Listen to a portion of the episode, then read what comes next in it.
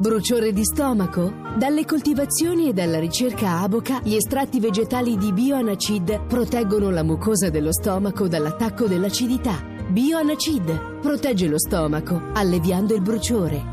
Bioanacid da Aboca. Autorizzazione ministeriale dell'11 gennaio 2013.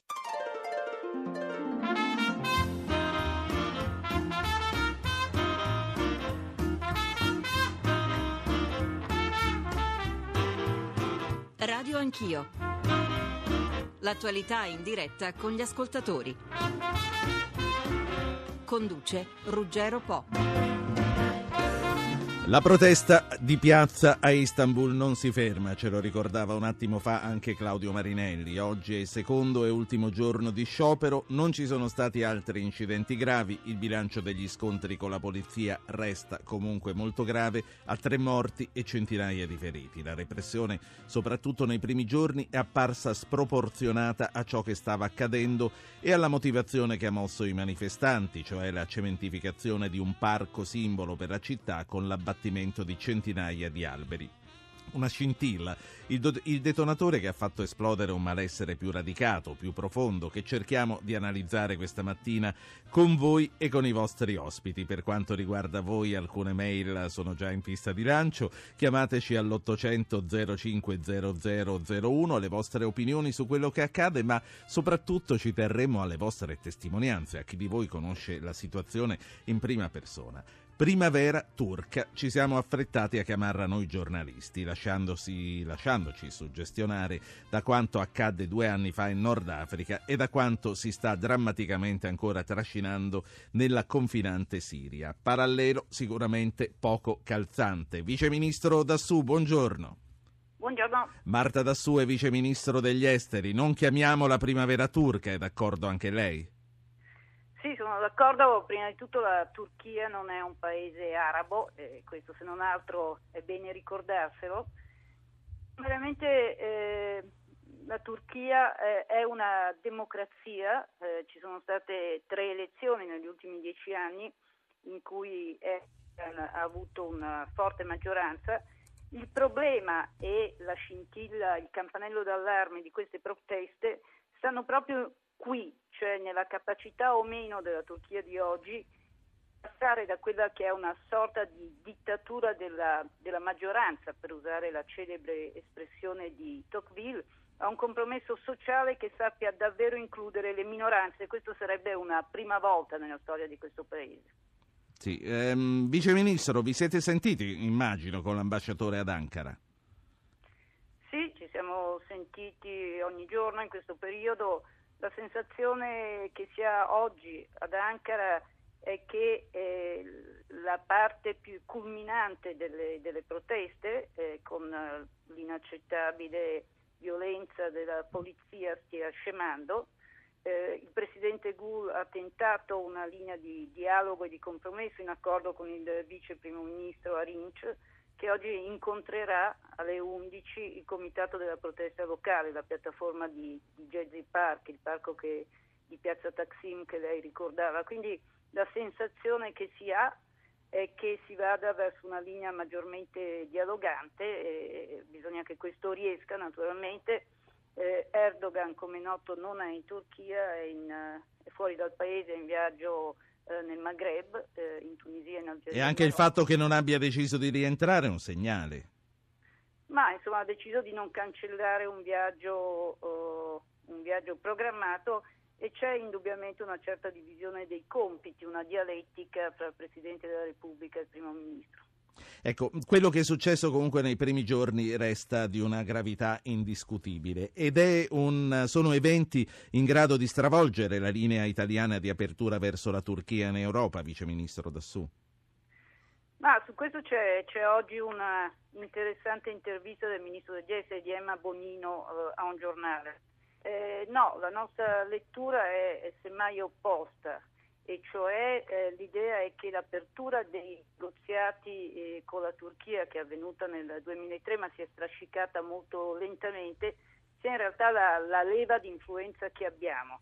La, l'accessione prevede l'apertura di capitoli negoziali. Ora, molti di questi capitoli, quasi tutti in realtà, sono bloccati da vari veti europei. Due di questi, il capitolo 23 e 24, mi, mi sembra eh, riguardano esattamente i diritti civili e la democratizzazione, il 23 e il 24. Quindi trattando, aprendo questi capitoli si avrebbe veramente una leva di influenza sulla Turchia. Il processo eh, adesione all'Unione Europea serve a questo, sì. mentre invece tenere fuori la, la Turchia eh, dall'adesione, un'adesione che la Turchia ha fortemente desiderato, direi per decenni, eh, eh, sarebbe da lasciarli più liberi verso, verso altre, altre, forme, verso altre derive. Lei ci stava ricordando, se ne parla dal 2003. Eh, per quando è prevedibile, prevedibile verosimilmente l'ingresso di Ankara in Europa? Se, no, tutto, se è... tutto, va avanti, 2020, 2020. Questo no, onestamente non so né se avverrà, quantomeno in che, in che tempi possa avvenire. Quello che volevo dire è che proprio il processo negoziale è la fase in cui l'Unione Europea può esercitare la sua maggiore influenza, quindi bloccare il processo negoziale dal punto di vista dell'Unione Europea e se vogliamo spingere la Turchia, che è un paese così importante sia dal punto di vista strategico per la sua posizione geografica, sia dal punto di vista economico, eh, eh, sarebbe da parte nostra un, un vero errore. Certo, un'ultima, un'ultima, valutazione, tanto per mettere sul tavolo tutte le questioni che poi approfondiremo via via con i diversi ospiti di questa mattina. Eh, Marta Dassù, quanto è solido il modello economico turco?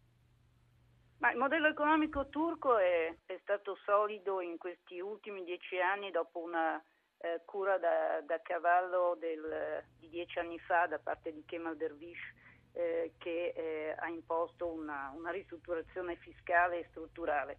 In questi dieci anni la Turchia è diventata la diciassettesima del mondo, è diventato un paese del G20, quindi è un paese in fortissima crescita che oggi però eh, comincia a perdere colpi, eh, c'è una bolla immobiliare, il settore delle costruzioni edili è stato un settore di fortissima crescita, Erdogan ha rimesso in gioco eh, tutta una parte del paese che era rimasta esclusa dallo, dallo sviluppo, che però appunto comincia a perdere eh, dei colpi e quindi bisognerà eh, vedere. Certo la Turchia ha retto meglio delle economie europee alla crisi finanziaria, alla crisi del 2008 e 2009, ma eh, le cose in questo momento non appaiono particolarmente favorevoli e anche questo è una delle ragioni eh, questa delusione diciamo così, economica e sociale che stanno dietro le proteste.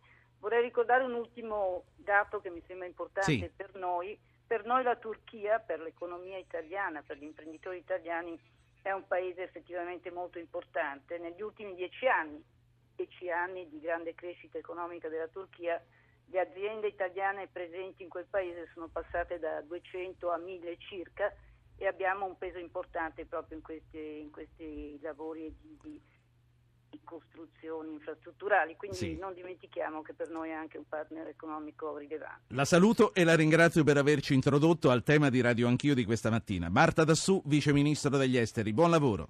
Grazie.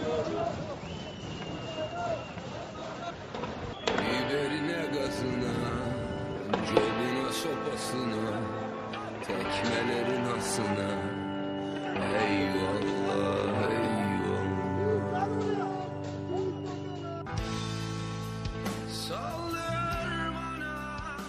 E con questo siamo entrati in piazza Taksim a Istanbul dove c'è Carmela Giglio, la nostra inviata. Carmela, buongiorno. Buongiorno a te e agli ascoltatori di Radio 1. Com'è la situazione in questo momento? È stata una notte di manifestazioni, ma come si diceva, una notte senza gravi incidenti? Sì, eh, nella piazza, in questa cittadella che ormai è diventata la cittadella della protesta di, di, di Istanbul e che ogni, ogni sera si, si, anima, ogni notte si anima, sembra quasi un fiume che, che straripa qui verso il Bosforo.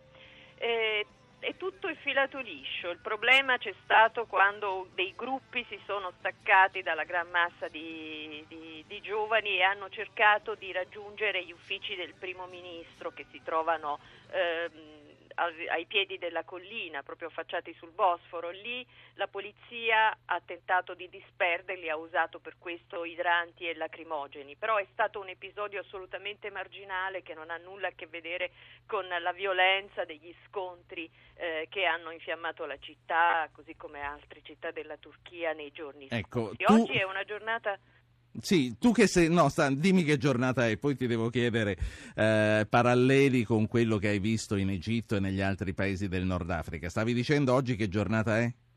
Eh, oggi è una città per così dire sospesa, lo ricordavate, lo ricordava il vice ministro eh, Dassù, eh, fra qualche ora il premier facente funzione, cioè il vice di Erdogan, Rinch, incontrerà una delegazione dei dimostranti la delegazione, per, il nucleo originario per così dire, cioè quelli, i figli dei fiori, un movimento molto simile ai figli dei fiori degli anni 60, no? in questa nebulosa di piazza Taksim, quelli che ehm, avevano stabilito un pacifico presidio contro la cementificazione, lo sì. sventramento de, della piazza e del, eh, del Gezi Park. Eh, il punto è che cosa succederà. Eh, io eh, ieri sera, questa notte, eh, ho sentito un po' pareri fra, fra i ragazzi accampati, eh, fra loro c'è disincanto, hanno la paura di mh, mm, essere trascinati in un tranello, no?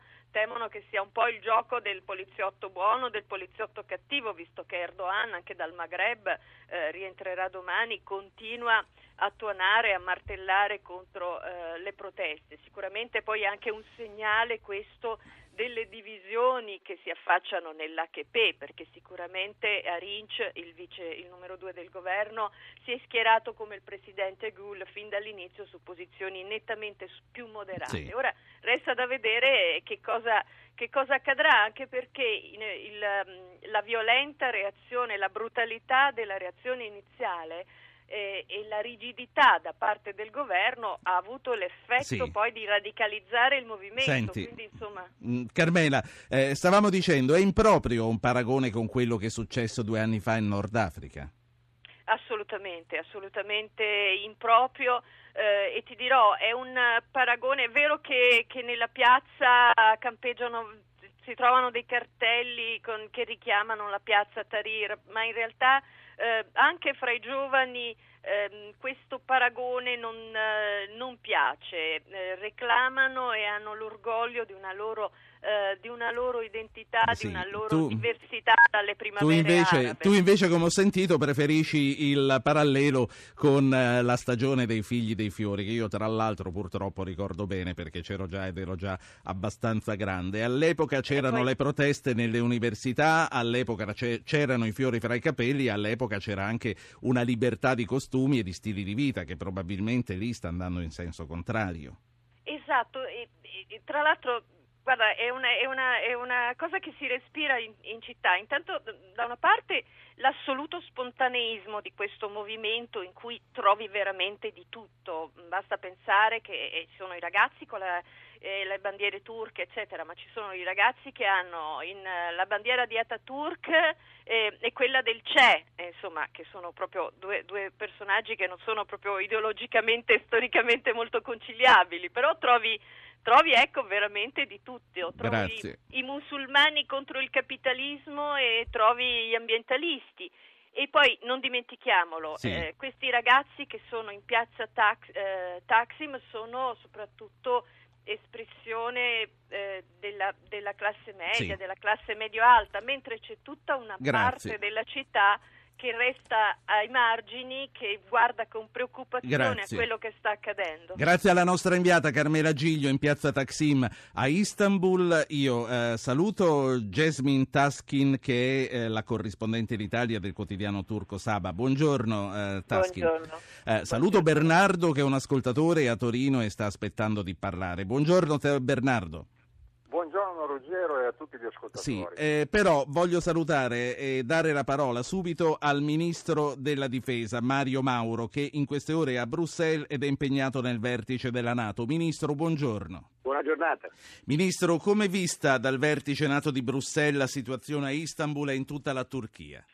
Con forte preoccupazione, perché per quanto legittimato dal voto popolare, un governo perché non diventi un regime, deve sempre avere la forza e la capacità di mettere al centro delle proprie azioni di contenimento delle manifestazioni la persona e le persone e quindi mai sfociare nella violazione dei diritti. Lei l'impressione che ci si possa trovare di fronte a una svolta autoritaria ce l'ha o almeno ci sono suggestioni in questo senso?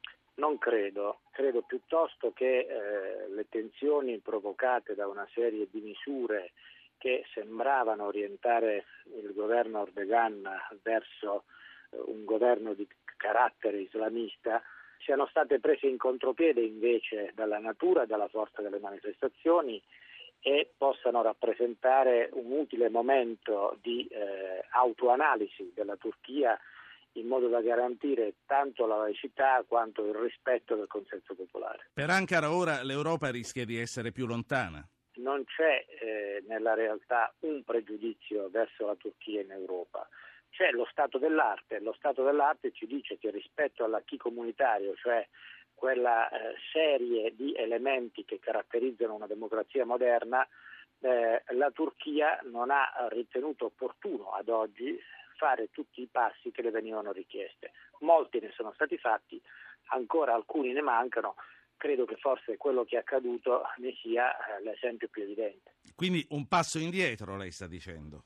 Una stasi, questo eh, sicuramente non è eh, un elemento che dia una percezione positiva, dobbiamo però tener conto nello stesso tempo che la società turca è in continua evoluzione e che gli elementi che in quella società anelano, aspirano, ambiscono a eh, sempre più democrazia, sempre più libertà, coniugando questo con il forte carattere del popolo turco e il forte sentimento di identità nazionale, sono tutti fattori che possono far ben auspicare per il futuro. Ministro Mauro, io la restituisco ai lavori della Nato. Un'ultima valutazione per quanto riguarda la regione medio orientale su quello che sta succedendo in Siria e anche sulle indiscrezioni francesi che possa essere stato usato il gas sarin. Siamo di fronte a un punto di svolta per quanto riguarda Damasco e tutta la situazione siriana. Da un lato sono eh, ormai acquisite da molti giorni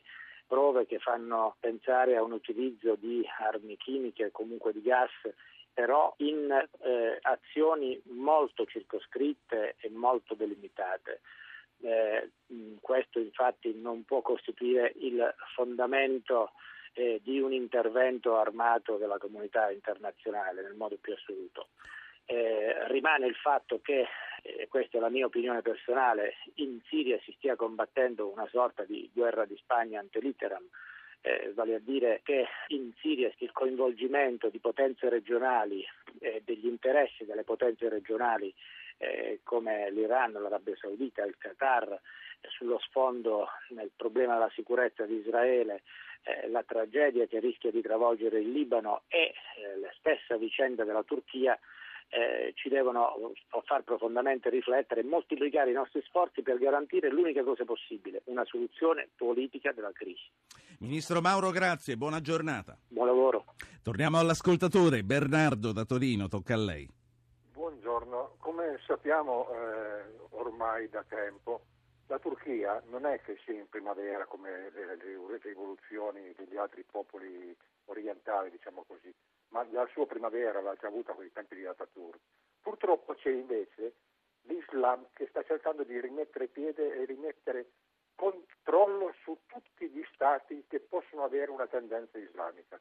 E ahimè queste ortodossie religiose provocano danni, sono la vera mina per la pace e lo dimostrano gli ebrei, con i loro, i loro integralisti che se non, esi, non, esistessero molto probabilmente con i palestinesi avrebbero già trovato delle soluzioni. Certo.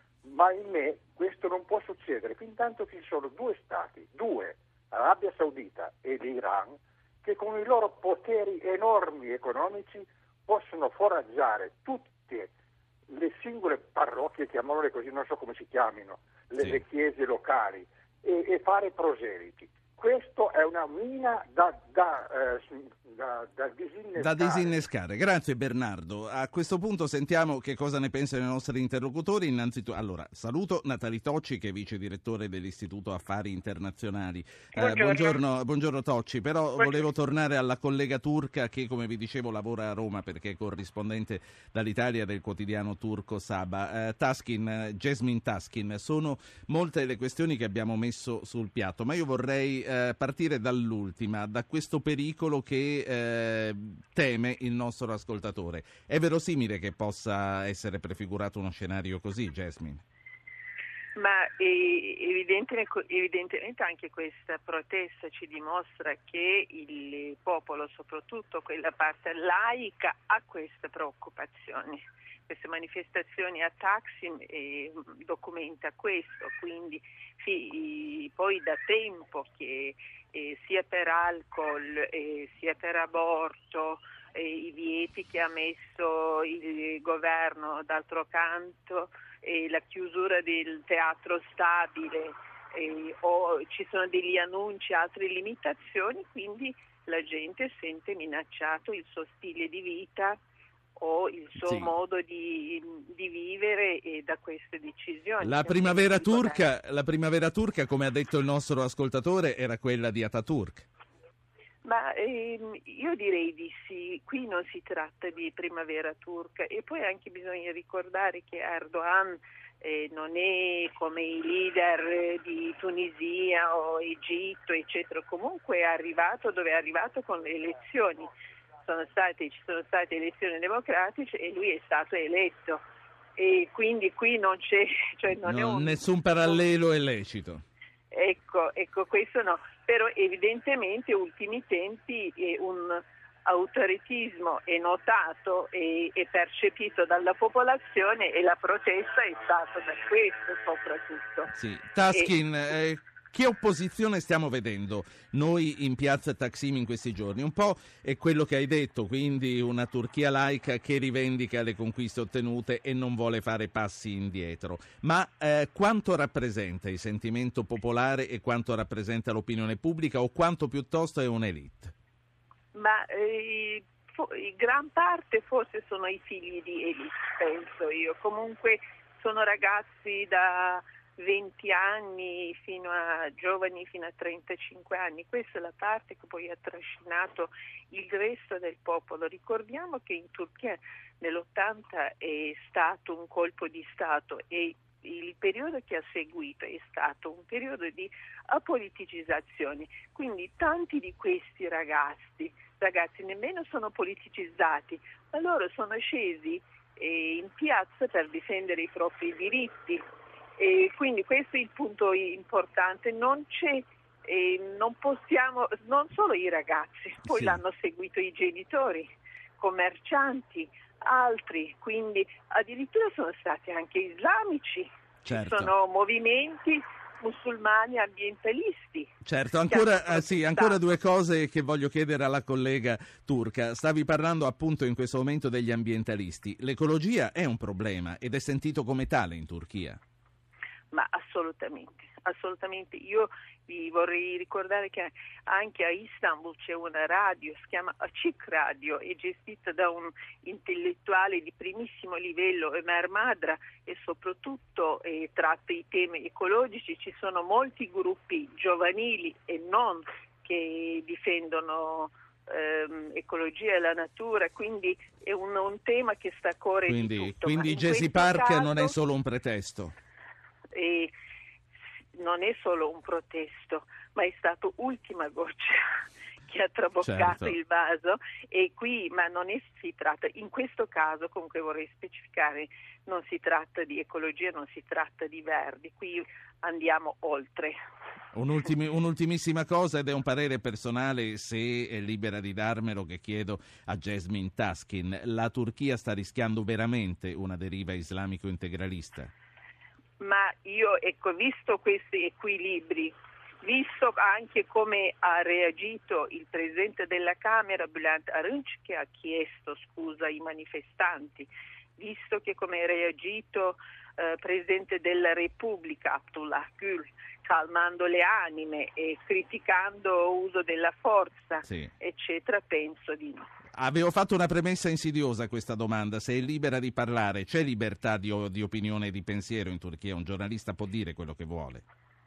E un giornalista, mm, in- eh, guarda, io parlo, parlo di fatti, per, fino adesso quello che abbiamo visto, un giornalista può dire quello che vuole, ma deve essere disposto a pagare il prezzo. Grazie, grazie a Jasmine Taskin, corrispondente dall'Italia del quotidiano turco Saba. Natali Tocci, vice direttore dell'Istituto Affari Internazionali. Si è parlato spesso negli ultimi anni del modello economico turco, ne abbiamo parlato poco fa anche col vice ministro Dassu. I disordini di questi giorni sono il segnale che non tutto va bene? O quanto rischia di essere compromesso di ciò che la Turchia ha saputo fare entrando nel G20 rimanendo comunque tra i paesi solidi?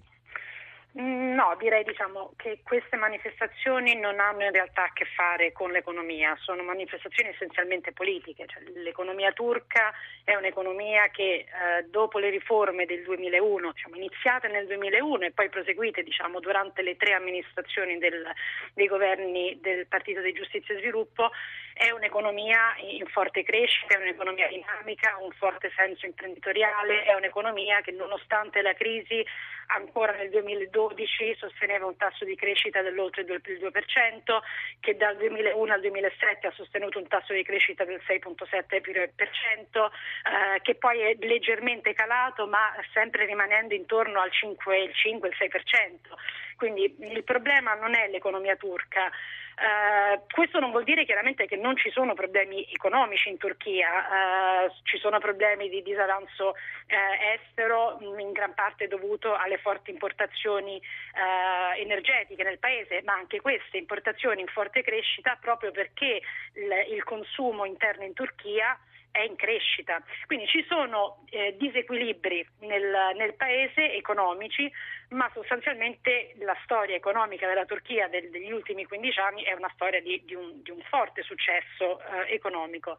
Le manifestazioni, come diceva eh, Yasemin, sono essenzialmente mh, manifestazioni e proteste politiche. Eh, vorrei qui mettere l'enfasi sull'eterogeneità di questi eh, manifestanti e, e le loro cause.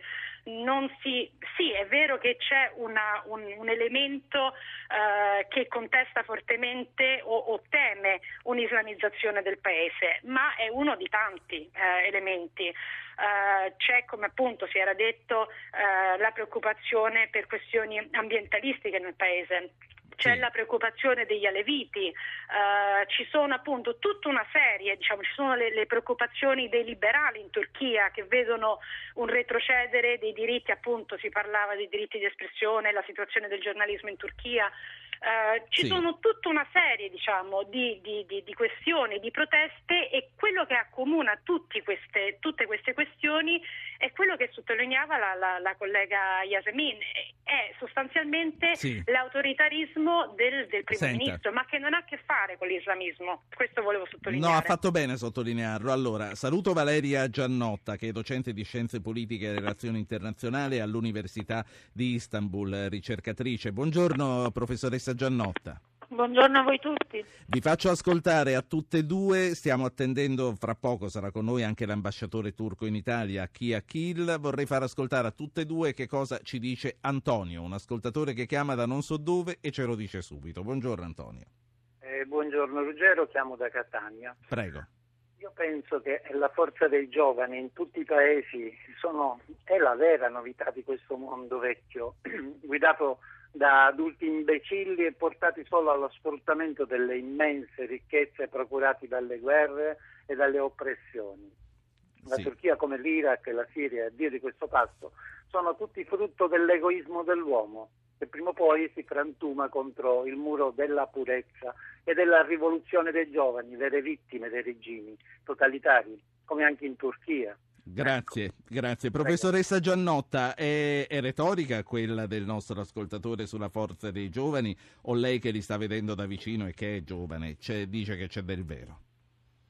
Ma eh, fondamentalmente il vero elemento di novità No, no, vada, vada. eh, so- sono io che non ho chiuso l'altra linea. Vada, eh, professoressa. Il vero elemento di novità di, queste, di, questi movimenti di protesta è proprio la forza dei giovani, cioè i giovani turchi, soprattutto una determinata fascia dei giovani turchi, e ci riferiamo alla fascia media urbana, quindi in riferimento alle grandi città, ai grandi centri urbani della Turchia, si stanno dimostrando non più tanto passivi come in passato, ma vogliono esprimere la propria voce. La loro protesta è sì rivolta verso il governo Erdogan, ma è una protesta anche nei confronti di un'opposizione, un'opposizione non in grado di incanalare le proprie richieste.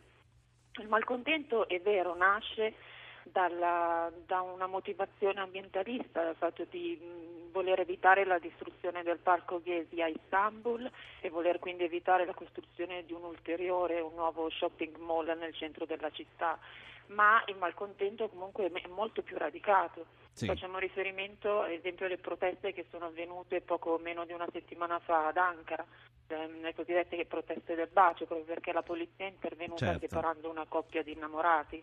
Allora, eh, eh, sì, eh, chiedo a Valeria Giannotta e chiedo a Natali Toci di stare con noi e di ascoltare che cosa ci dirà l'ambasciatore turco in Italia, che saluto. Buongiorno ambasciatore Aki Akil. Good morning. Buongiorno a voi. Ambasciatore, eh, lei riconosce che la repressione della protesta, soprattutto nei primi giorni, è stata eccessiva? Uh, yes, I, I'm sorry, I couldn't hear you. Ho qualche problema nell'ascolto. Hello? Sì, eh, allora cerchiamo di eh, rifare la domanda, tra l'altro l'interprete Marco De Mico la, la, può ripetere. Gli ho chiesto se riconosce che la repressione della protesta, soprattutto nei primi giorni, sia stata eccessiva. Yes, yes. Uh, as you know, the, the, this protest, let's say, main driving, uh, driving Ma come sapete il motivo principale di questa protesta era la protezione dell'ambiente all'inizio contro il progetto del comune. E forse la polizia ha commesso un errore all'inizio,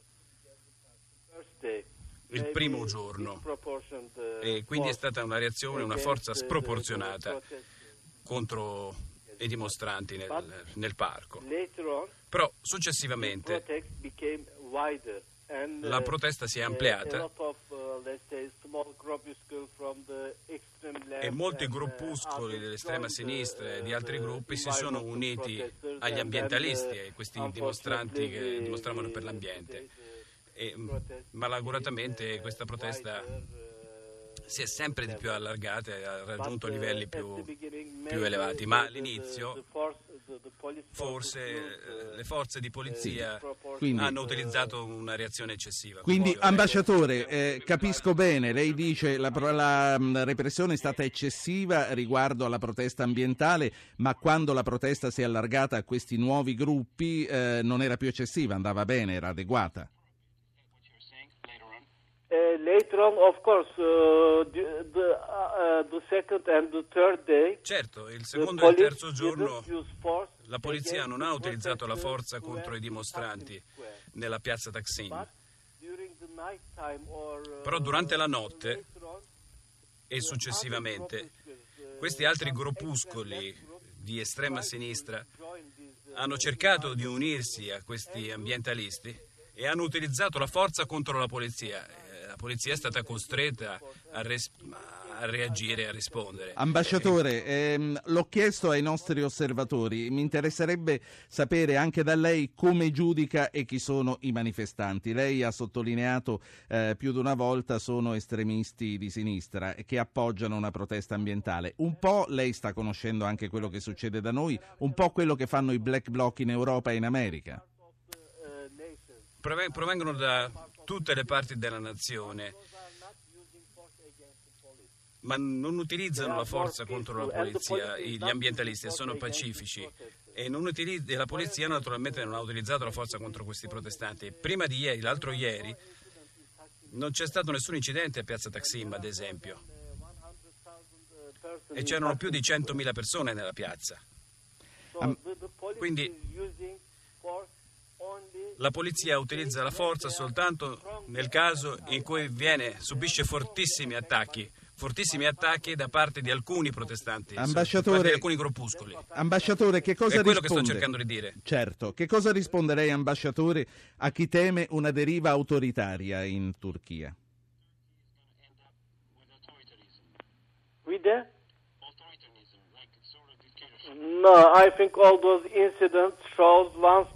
No, questi incidenti dimostrano ancora la forte democrazia, la forte vita democratica della Turchia. Posso fare l'esempio del vertice del G8 in Italia. Vi siete trovati di fronte allo stesso problema e non avete mai avuto un regime autoritario in Italia. Io l'ho testimoniato durante l'organizzazione dell'OMC, l'incontro ministeriale da diplomatico a, a Seattle nel 98, dove certo. l'esercito americano ha dovuto mettere in piedi una vera e propria battaglia per quattro giorni con circa 200.000 certo. dimostranti. Un'ultima, un'ultima, cosa, ambasciatore Achille, Aki Achille, l'ambasciatore turco in Italia. C'è il rischio, visto da Ankara, che l'ingresso in Europa si possa allontanare con quello che sta succedendo? L'Europa comunque eh, ha un protocollo e vi chiede il rispetto di alcune norme e di, alcuni, di alcune regole che sembrano allontanarsi. Non credo che questi incidenti in Turchia sono diversi da quelli di Atene, Madrid o di altre città d'Europa. Dobbiamo restare calmi, man- mantenere la tranquillità e non vedere la situazione in modo drammatico. Dobbiamo essere realistici. Questo tipo di incidenti o di manifestazioni accadono in tutto il mondo. L'Europa comunque resta un obiettivo. Saremo in grado di risolvere questo problema in modo democratico e questo vale anche per la Turchia e io ne sono molto orgoglioso. Sono sicuro che la Turchia supererà questo problema in modo democratico.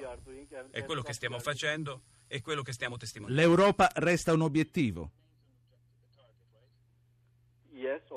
Certo. Grazie, grazie all'ambasciatore turco in Italia, Chi Akil. Però la Turchia può andare avanti anche senza l'Europa, può sopravvivere anche senza l'Europa. La,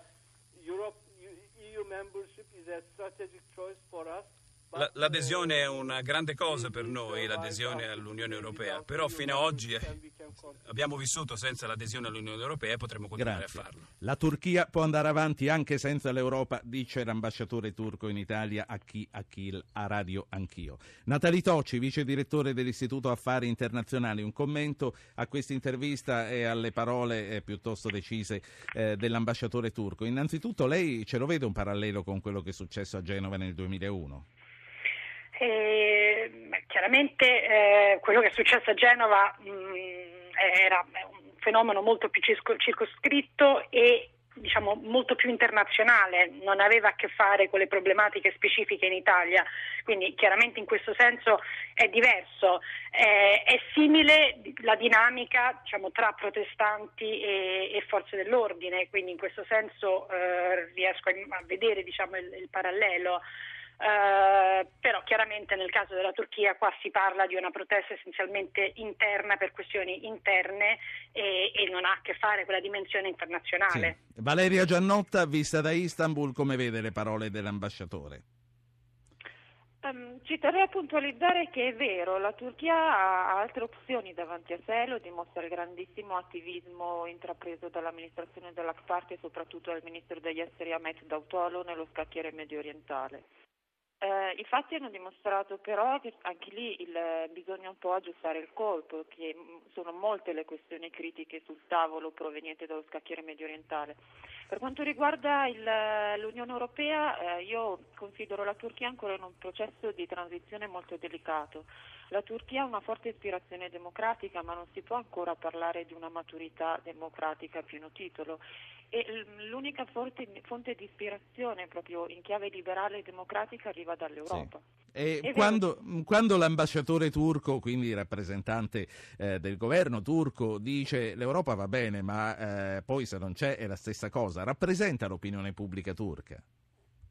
Purtroppo sì, eh, c'è da dire che paradossalmente dopo il 2005, data dell'avvio dei negoziati della Turchia nell'Unione Europea, lo zelo democratico della Turchia è andato scemando. E questo è riflesso anche da un'opinione pubblica che si dimostra disillusa nei confronti di un'Unione Europea che viene etichettata come un club per pochi che chiude la porta nei confronti della Turchia. Giannotta, l'ho, chiesto, l'ho chiesto anche alla collega, alla collega turca che vive in Italia, qual è lo stato dei diritti in Turchia? C'è libertà di opinione? C'è libertà di stili di vita? Come vive un ricercatore straniero? Ma uh, c'è libertà di opinione, io mi sento libera di agire, di comportarmi. Ovviamente sappiamo che siamo in un contesto, soprattutto alla, sotto l'ombrello di un governo conservatore, che tende ad incanalare tutto all'interno di una cornice morale ben definita.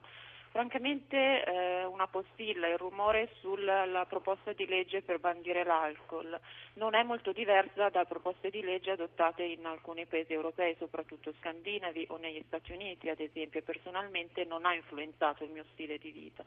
Quando parliamo di libertà di espressione però dobbiamo fare riferimento anche al fatto che ad oggi in Turchia ci sono più di 70 giornalisti in carcere eh, facciamo riferimento comunque a una, a una personalità um, eccessivamente spiccata di un primo ministro che dal 2007, dopo la vittoria elettorale, ehm, rimarcata poi dalla, dal clamoroso plebiscito popolare del 2011, conduce una politica come se fosse il, ehm, una politica condotta da un one man show, sì. eh, quindi è, è, è, un leader che tende ad occupare lo spazio pubblico e tende a non sopportare alcun tipo di opposizione né all'esterno del proprio partito ma tantomeno sì. all'interno. Natali Tocci e poi la saluto, lei che cosa prevede, che conclusione prevede per questa cosa tuttora ancora apertissima? È difficile chiaramente prevedere un, un, una fine, quello che posso dire è che purtroppo ad oggi, purtroppo diciamo dal mio punto di vista, ad oggi la maggioranza continua ad essere rappresentata massicciamente dal, dal partito al governo, dall'HPP. Eh, il problema è la, l'assenza di un'opposizione efficace che quindi spinge a chi non si sente rappresentato a scendere nelle piazze ed esattamente questo è il fenomeno eh, del, di, di, di, Taksim negli ultimi, negli ultimi giorni. Eh, la sfida adesso del primo ministro Erdogan che si trova davanti a due questioni principali, il processo di pace con il PKK, eh, il, il, movimento eh, curdo, e eh, la sfida a raggiungere e, e, far passare una nuova Costituzione chiaramente necessita un approccio molto più aperto, molto più certo. dialogante, molto più consensuale ed è questa la vera sfida di Erdogan oggi. La saluto, Natali Tocci, vice direttore dell'Istituto Affari Internazionali. Eh, do il buongiorno a Paolo Magri, che è direttore dell'ISPI, l'Istituto per gli Studi di Politica Internazionale. Magri, buongiorno. Buongiorno a voi. E vi leggo due mail che arrivano da Mario e da Andrea. Mario dice: È un paese ricco di storia antica e abitato da gente estremamente cordiale e ospitale, e però anche un paese dove esiste il reato d'opinione, dove esiste il reato di oltraggio alla, reg- alla religione, dove a Istanbul molti ristoranti si rifiutano di servire alcolici. Questi sono solo alcuni esempi, ma forse sufficienti a riflettere sulle conseguenze di un possibile futuro ingresso di Ankara in Europa. Questo è Mario. Andrea invece scrive: Ultimamente l'opinione pubblica cerca sempre di creare un tiranno, ma il più delle volte si passa dalla padella alla brace. Ricordiamoci sempre della ex Jugoslavia, del dopo Tito, dell'Olocausto con noi europei, sempre spettatori girati di schiena. Paolo Magri, quello turco doveva essere un modello di democrazia laica per i paesi islamici. Sta crollando tutto o resterà quello che sta accadendo in questi giorni un fuoco di paglia? Beh, eh, doveva essere un modello turco per i paesi e se ne è parlato moltissimo, anche se la Turchia non voleva presentarsi come un modello. Che modello sarebbe stato? Che modello era?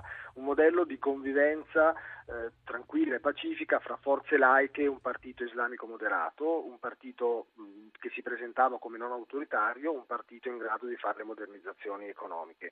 Ecco, immaginare oggi che per i paesi della primavera araba, presi in ben altri problemi, eh, un paese come la Turchia possa essere un modello è difficile, è difficile avere come modello per le primavere arabe in un paese dove eh, esplodono primavere arabe. Non possiamo esagerare, non dobbiamo esagerare, ma sicuramente quanto sta avvenendo eh, non è eh, un piano ordinato e tranquillo. Ecco. Quindi qualcosa... Sì. No, eh, vada avanti, vada avanti. No, qualcosa della proiezione esterna della politica estera turca viene messo in crisi. Noi stiamo parlando sì. chiaramente di questioni interne legate a temi interni, quindi ci sembra molto lontano dai temi di politica estera. In realtà qualche legame ci può essere, perché ecco. la politica estera turca eh, dal 2011 è la politica di Davutoglu, la politica degli zero problemi con i vicini. Eh, in realtà qualcosa non sta funzionando. Innanzitutto, proprio alcuni accordi di politica estera e interna eh, stanno alimentando parte delle proteste. L'accordo con il PKK, ne parlava poco fa Ratocci, l'accordo con il PKK crea dei mal di pancia nell'opinione pubblica, così come la posizione interventista sulla Siria che Erdogan ha preso eh, crea in un'opinione pubblica vicina alle posizioni kemalistiche di non ingerenza qualche problema. Ma non sono gli unici, la politica estera turca di zero problemi ha delle crepe innegabilmente. Prendiamo proprio la Siria. È difficile pensare che ci siano zeri problemi fra Turchia e Siria avendo la Turchia i missili Patriot puntati sulla Siria e essendoci 400.000 sì. eh, siriani Senta. in Turchia. Quando, quando, il nostro ascoltatore dice eh, noi siamo sempre lì spettatori girati di schiena di quello che succede negli altri paesi, questo ce l'ha scritto Andrea, eh, c'è qualcosa di vero? Ma certo che c'è qualcosa di vero. Non direi che c'è qualcosa di vero in questo momento su quanto avviene sulla Turchia, c'è sulla Siria e su altre crisi. Sulla Turchia il problema, il rischio che io vedo è quello di aver esaltato, esagerando, un modello turco da tutti considerato come positivo in politica estera, in politica interna, in economia e adesso eh, immediatamente dopo cinque giorni di protesta considerare totalmente fallito questo modello. Eh, Erdogan ci dirà in questi giorni, ripeterà tutti in questi giorni che lui ha uh, cinque giorni di scontri, ma sono cinque stati giorni a Stoccolma, ci sono stati scontri a, a Londra e a Parigi per questioni eh, di, di immigrazione e di integrazione.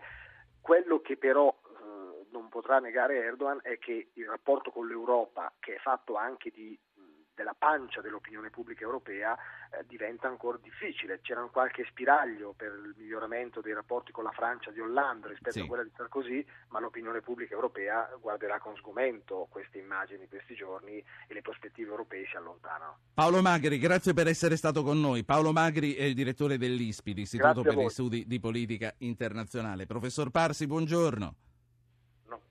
Vittorio Emanuele Parsi è docente di relazioni internazionali alla Cattolica di Milano. Vorrei che lei e la professoressa Giannotta sentiste che cosa ci dice Mario da Milano. Buongiorno Mario.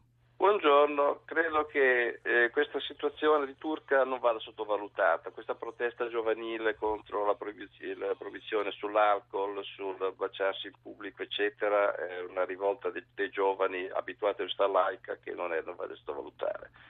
Contro la Turchia non è la Siria, è un paese della Nato, è un paese che ha sempre avuto governi, ora con Demir, ora con Ecevit, due schieramenti, ma sempre ben inquadrata in, stato, in uno Stato laico, ha avuto poi il militare generale Evren, questa situazione, a mio avviso, non è da sottovalutare, anche questo Erdogan troppo sicuro e troppo musulmano moderato deve stare attento perché i laici sì. turchi non accettano questa sua impostazione. Grazie. Allora, questa la girerò in un secondo momento a Valeria Giannotta. Dal professor Parsi vorrei, eh, chied- al professor Parsi vorrei chiedere prima di tutto se ciò che sta accadendo in Turchia potrebbe arrivare a destabilizzare gli equilibri attuali nell'area.